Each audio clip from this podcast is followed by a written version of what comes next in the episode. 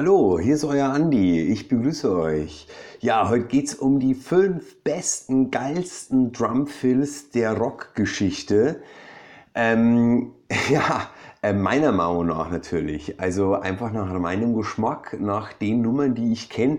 Ich hätte es auch eigentlich am Anfang gerne ausgeweitet, aber dann dachte ich mir, okay, es gibt wahrscheinlich auch super coole Drumfills mit irgendwelchen bekannten Reggae-Songs oder Funk-Songs. Da bin ich aber halt nicht allzu firm und da ich mich halt eher dann doch im Rock-Bereich am besten auskenne, ähm, beziehe es jetzt mal rein darauf.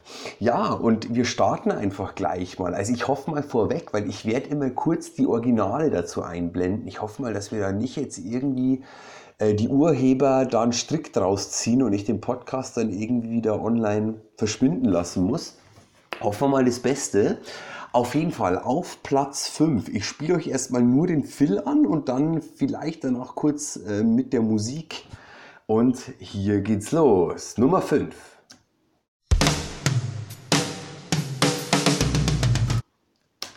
Und wer hat's erkannt? Also Auflösung Bon Jovi Always. Äh, so eine totale Rockschnulze aus, weiß ich nicht, 94, 95 oder so in dem Dreh kam das raus, kann mich damals noch ziemlich gut daran erinnern. Auf jeden Fall finde ich diesen Einstiegsfill wirklich geil. Äh, aus unterschiedlichen Gründen. Ähm, erstens, ich finde den Sound, den kann man jetzt gut finden oder nicht, ich finde den aber schon sehr einprägsam. Ich finde den für den Drum-Sound, für so eine Rockballade echt super. Ähm, das ist ein großer Song und dementsprechend groß klingt auch der Drum-Sound und ist dieses Fill gespielt. Also ich finde, dieses Fill bereitet diesen Song einfach optimal vor. Bei wie, viel, bei wie vielen Songs hat man das wirklich, dass die mit einem Drum-Fill starten und bei wirklich auch richtig bekannten Nummern? Ich weiß jetzt nicht, wer von euch diese Nummer wirklich kennt. Also die Jüngeren wahrscheinlich nicht, die Bon Jovi-Fans sowieso. Und jeder, der auf Rockmucke steht und vielleicht schon eine 3 im Alter davor stehen hat, der wahrscheinlich auch. Und ähm, ja, ähm, jetzt hört euch nochmal die Version an, wo danach so ein, zwei Sekunden die Musik kommt. Da könnt ihr vielleicht noch einen besseren Eindruck machen. Los geht's.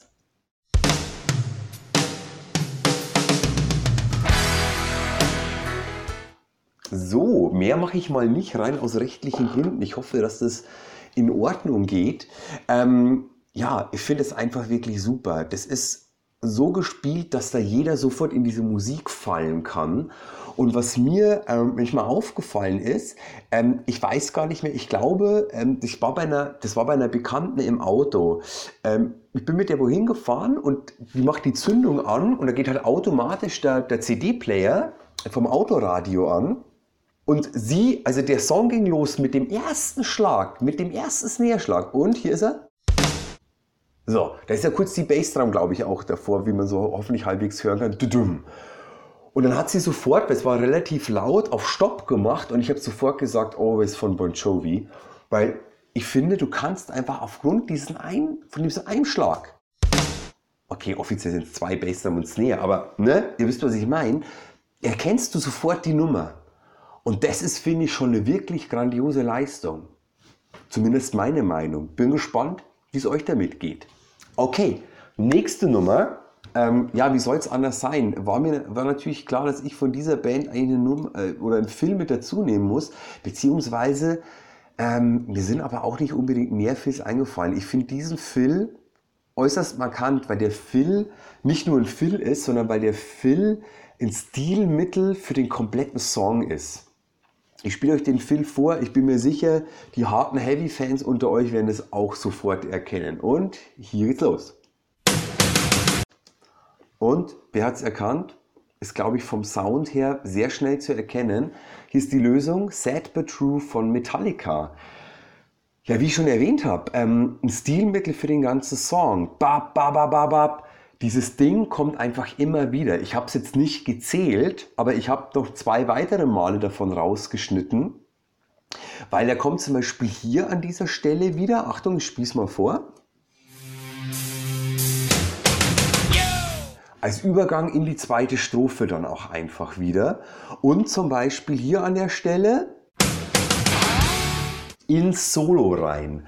Also ganz bewusst und ich bin mir auch sicher, ähm, also ich bin mir beziehungsweise nicht so sicher, dass der liebe Lars Ulrich da in den Proben schon, ähm, obwohl dieses Album ist ja auch, die waren glaube ich ein Dreivierteljahr im Studio. Also ich glaube, dieses Album ist ja wahrscheinlich auch völlig im Studio entstanden und die kannten halt alles tausende Male neu aufnehmen und ausprobieren. Ich meine, das ist halt ein Luxus, den haben halt die wenigsten Bands.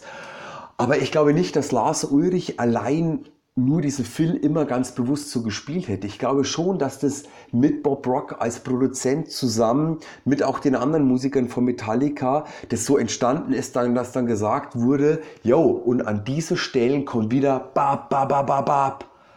Weil das leitet einfach immer wieder Part für Part neu ein und es ist total der Wiedererkennungswert. Und es ist natürlich auch so simpel. Ich meine, dieses ähm, Bon Jovi-Phil, ähm, das verleitet den Song total gut ein. Das könnte jetzt aber ein Laie nicht nachtrommeln in dem Sinn. Aber bap, bap, bap, bap, bap, ne, hier mal schnell auf der Schreibtischplatte geklopft, das kann eigentlich fast jeder Laie. Auch irgendwie dann in der Luft ne, oder halt kurz mal auf den Oberschenkel, bam, bam, bam, bam, bam. Das kriegt dann doch fast jeder irgendwie hin. Und das ist ja eigentlich auch, finde ich dann auch das Geniale dabei, ähm, dass du halt Filz hast, die halt selbst Nicht-Schlagzeuger total ins Blut gehen und für Nicht-Schlagzeuger total einen Wiedererkennungswert haben.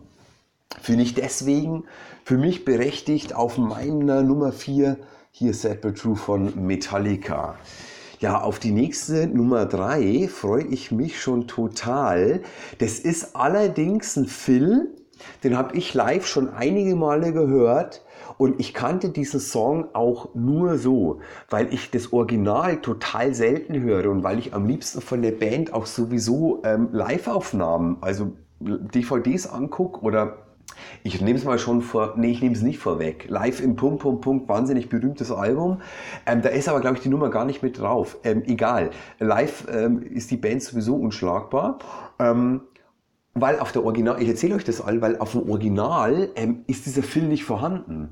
Aber auch wenn du aus den 70er Jahren ähm, Live-Videos oder Live-Aufnahmen dir anhörst und ansiehst, ähm, spielt der liebe Schlagzeuger diesen Film nämlich schon.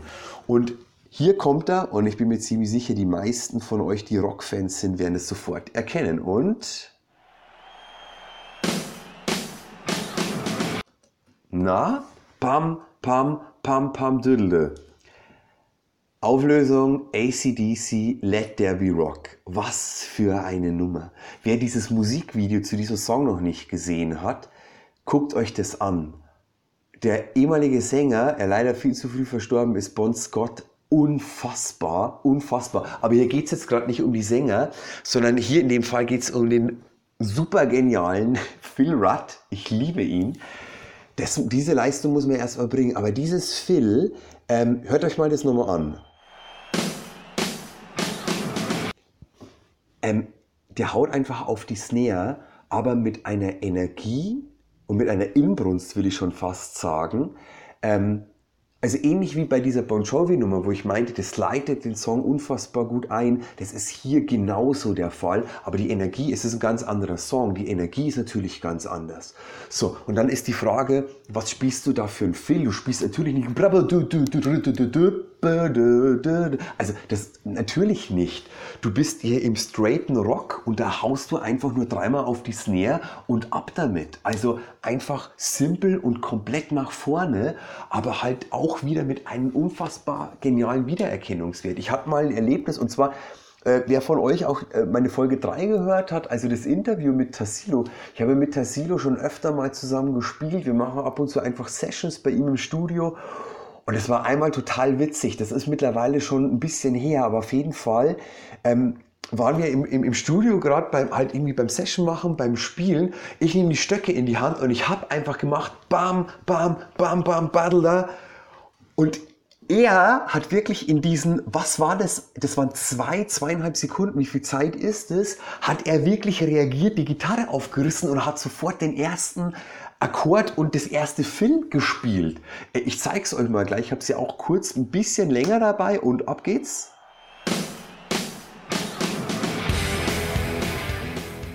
Yes.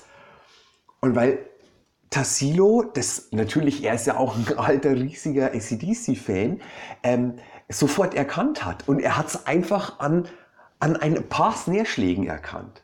Und das, finde ich, macht absolut eine absolute Qualität ähm, ein positives Merkmal für, für so ein Phil aus. Und das finde ich, ach, finde es einfach großartig. Und jedes Mal, wenn ich selber bei ACDC-Konzerten war und ähm, Brian Johnson, der aktuelle, ähm, ähm, ach Quatsch, aktuelle Sänger, ja Quatsch. Wir sind ja schon in der Ära von, Mann, da bin ich auch stehen geblieben von, von Jahren. Wahrscheinlich, weil ich es immer noch nicht wahrhaben will, dass Axel Rose da mittlerweile mitmacht. Nichts gegen Axel, um Gottes Willen. Ähm, aber da war ich jetzt einfach, aber weil ich sagen wollte, Brian Johnson war jetzt auch nicht der Typ, der große Ansagen gemacht hat, ab und zu schon, aber wenn diese Nummer geht, äh, ging einfach immer nur mit Bam, Bam, also mit diesem Phil. Und ich habe mich immer live gefreut wie ein kleines Kind. Wenn ich da auch schon den ersten Nährschlag gehört habe, wusste ich, was kommt. Ja, und so, das ist für mich einfach ein geniales Phil. So, dann sind wir schon bei der Nummer 2. Das ist nicht wirklich ein Rocksong, das ist eher ein poppigerer Song. Und ich bin mir sicher, dass die meisten diesen Phil von euch sowieso erwarten, aber wahrscheinlich auf Platz Nummer 1 sogar. Ähm, warum er bei mir nicht auf Platz Nummer 1 ist, das werden wir dann gleich auflösen. Auf jeden Fall, hier kommt der Phil. Tja, wer kennt das Ding nicht? Mit diesem Sound, mit diesen Konzerttoms. Also für alle, die es nicht erkannt haben, Phil Collins In the Air Tonight. Sein letztendlich würde ich sagen bekanntester Song. Was für eine Nummer, was für eine Nummer. Ähm, was diesen Phil so unfassbar wichtig macht, ist, ähm, ihr werdet diesen Song kennen. Wenn nicht, hört euch diesen Song an. Ähm, ich, kann, ich, weiß jetzt gar nicht, an welcher Stelle dieser Phil kommt, aber ich glaube, der Song läuft da schon zweieinhalb Minuten oder sogar ein bisschen länger, fast drei Minuten. Und es ist wirklich gefühlt so, es ist einer dieser Songs, die sich komplett über diese Zeit aufbauen zu diesem großen, bombastischen Finish. Und dabei ist dieser Song aber auch äußerst minimalistisch. Es ist ja nicht so, dass danach dann noch das große Orchester kommt. Ich spiele euch das gerade mal mit ein bisschen längeren Ausschnitt vor. Und zwar ist es so.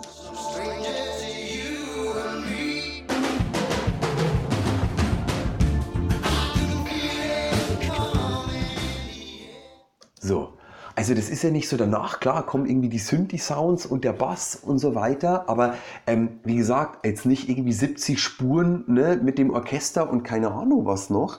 Ähm, bleibt eigentlich fast, fast minimalistisch in dem Sinn. Und wie schon erwähnt, dieser Song baut sich auf, baut sich auf und dann kommt das Phil. Und ähm, ich habe mal gesehen, ähm, auf VH1, wer von euch diesen Musiksender noch kennen, ähm, da gab es Storytellers, fand ich immer früher total genial. Also bekannte Musiker, die eingeladen waren, eine Stunde über ihre Songs zu erzählen, einfach was sie so wollten. Und da hat Phil auch erzählt, dass das auch im Studio erst entstanden ist und dass er eigentlich so viel dezenter den Einstieg gemacht hat und unterschiedliche Fills ausprobiert hat mit irgendwie, was weiß ich, so. Und das war es aber alles nicht. Und leider führt das nicht so weit aus, wie dann wirklich dieses Ding entstanden ist. Aber wahrscheinlich haben sie es einfach getestet, getestet, getestet. Und dann war dieses Fill einfach da und dann war klar, das muss es sein. Und bitte hört es euch noch einmal an. ist es, es ist einfach wahnsinnig geil. Ich habe es mit ein paar Schülern schon gemacht. Auch mit dem Groove danach ist total cool, weil es ist nur Bassdrum und Snare. Also man kann eine Halt oder so dazu spielen, aber auf der Aufnahme ist es nur Bassdrum und Snare und das ist aber immer so ein viertaktiges Schema, was ich auch, ich meine, wer baut ein viertaktiges Bassdrum-Schema in den Song ein? Ich meine, dafür muss auch der Platz da sein, ganz klar. Aber das ist für mich auch diese ich meine, klar, Phil Collins, er ist ja Schlagzeuger eigentlich. Und, so, und nicht nebenbei Sänger kann man sagen, er ist beides, ganz klar. Der kommt ja vom Drummen. Er ist ja Drummer. Und für mich hammermäßig, hammermäßig. Jedes Mal, wenn im Radio diese, dieser Song läuft, ähm, drehe ich voll auf und freue mich einfach dann zweieinhalb Minuten wie ein Kind auf dieses Drumfill und sowieso auf diesen Song. Und ist auch zum Beispiel, äh, ich habe ja eine, eine, eine Partyreihe und ich liege auch mit meinem Kumpel Adrian zusammen als DJs Mad in Mullet äh, zusammen auf und das ist auch immer ähm, so ähm, November Rain von, von Guns N' Roses und In the Air Tonight, das sind so unsere Rausschmeißer-Songs. Und es macht immer noch so unfassbar viel Spaß, irgendwie morgens um sechs oder halb sieben dann als Rausschmeißer so eine Nummer zu spielen. Ja, ihr, wie ihr merkt, äh, ich bin so ein bisschen Phil Collins bzw. Genesis geprägt und auch Fan. Und jetzt kommt's. Die Nummer eins, meine Nummer eins, und ich bin mir sicher, das wird jetzt niemand von euch erwarten. Da bin ich mir total sicher. Äh, ich rede nicht lange um heißen Brei, hier ist der Phil. Von den Anfangsgitarrensound und am Ende, wenn es so rein und raus fadet, ähm, ich glaube, ihr erkennt es. Auflösung I Was Made for Loving You von Kiss. Es ist einfach ein Takt mit Sechzehntel. Vier Toms. So, das ist kein spektakuläres Fill, aber es ist das absolut perfekte Fill an dieser Stelle für diesen Song. Und ich habe da den absolut größten Respekt davor. Also ich glaube, das ist so ein Fill. Jeder Schlagzeuger hat ja mal so eine höher, schneller, weiter Phase und so eine Sturm- und Drangzeit und wo er, wo er auch total krass übt und seine Paradiddles übt und seine Flams und Drags und keine Ahnung was alles. Ähm, und wo, wo, wo man sich dann, ja, düdel, düdel, düdel, düdel, so wie, ist halt eigentlich total peinlich und was ist das denn? Und man vergisst diese musikalische Note dabei. Und ich meine, äh, hört euch mal diesen Song einfach an. Ich spiele euch den Song noch mal kurz an mit ein bisschen mehr Vorlauf.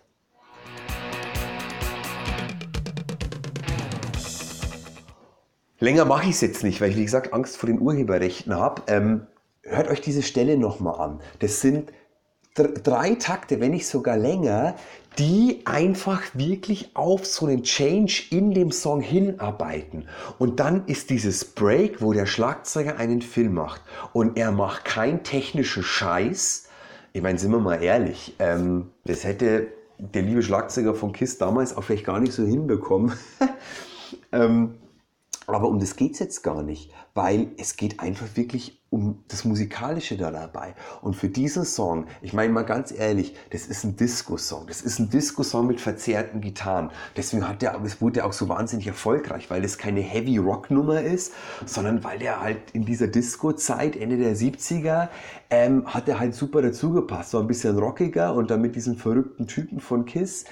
Ja, und dann gibt es da diese Stelle und dann macht der Schlagzeuger diddle, diddle, diddle, diddle, diddle, diddle, diddle. Auch wieder ein Ding, wie bei Set But True, es kann jeder Laie die Finger dazu bewegen und auch noch so nach dem Motto, da in die Richtung geht's, die Toms werden tiefer. Und das macht einfach Spaß, das macht einfach Laune. Das ist auch ein Song, den wir auf unserer Party, also wir legen ja vor allem 80er Mucke auf. Gut, das ist jetzt irgendwie Ende 70er, aber der darf ja nicht fehlen. Ähm, da freue ich mich auch wieder immer wie ein Kind und meine Hände gehen immer in die Höhe bei diesem Film und ich spiele immer diesen Film nach und es macht einfach Spaß. Und ich finde, ähm, ich habe ja selber mit Kamikaze Kings hatten wir eine Band, wir haben total straighten Rock'n'Roll, Hardrock, teilweise ein bisschen Metal gemacht, aber es war nie besonders verspielt. Klar, wir hatten auch ein, zwei Songs, ähm, da, da gab es so fast so ganz kleine Solostellen für mich, wo ich ein paar irgendwie geilere Fills ab, abge, abgemetert habe, sage ich mal so. Das, was man halt da als geiler irgendwie so versteht. Ähm, aber die meiste Zeit, wie bei ACDC auch, ging es einfach so straight forward, hau rein, halt die Time, groove wie ein Monster im besten Fall, hab einen geilen Sound. Und bei den Fills geht es dann ja nicht darum, vertragten Zeug zu spielen, sondern einfach, ein Fill ist dazu da, Musik einzuleiten oder überzuleiten oder auszuleiten. Das ist letztendlich die Hauptaufgabe von einem Fill. Und ähm, darum geht's. Und bei so einem Song wie I Was Made for Loving You, ähm, da muss man sich auch einfach, ich finde das so genial, weil da muss man sich auch trauen, das dann wirklich so zu spielen. Weil ganz vielen Schlagzeugern, mal ganz ehrlich, wäre es doch eigentlich total peinlich. So, mit ihrer eigenen Band, mal egal welche Musik das ist, einen Film zu spielen mit diddle, diddle, diddle, diddle, diddle, diddle, diddle, diddle. Ich meine, das macht ja heutzutage auch eigentlich niemand mehr. Aber wenn es einfach für den Song der beste Phil ist, ja, dann spiel es. Und finde ich einfach super genial. Absolut. Yes, das sind meine Top 5 der geisten Rock mit Phil Collins, bisschen Pop, Filz. Schreibt mir total gerne, ähm, was eure Favorites sind. Vielleicht machen wir das Ganze nochmal und wir machen eine Top 10 oder eine Top 20 draus. Wenn ihr mir auch aus anderen, aus anderen Stilistiken Filz, äh, ich meine, klar gibt es da auch bekannte Sachen, äh, aber das wäre für mich jetzt auch von der Vorbereitung ein bisschen zu ausufernd äh, geworden und halt da in dem Rockbereich kenne ich mich halt am meisten aus. Und da musste ich nicht lang rumsuchen, da wusste ich gleich, was ich da irgendwie nehmen will. Ja, äh, schreibt mir das in die Kommentare, schreibt mir eine E-Mail. Das fände ich auf jeden Fall super, da bin ich total gespannt drauf. Ja, ich hoffe, es hat euch auf jeden Fall wieder Spaß gemacht und dann bis zum nächsten Mal. Euer Andi. Ciao.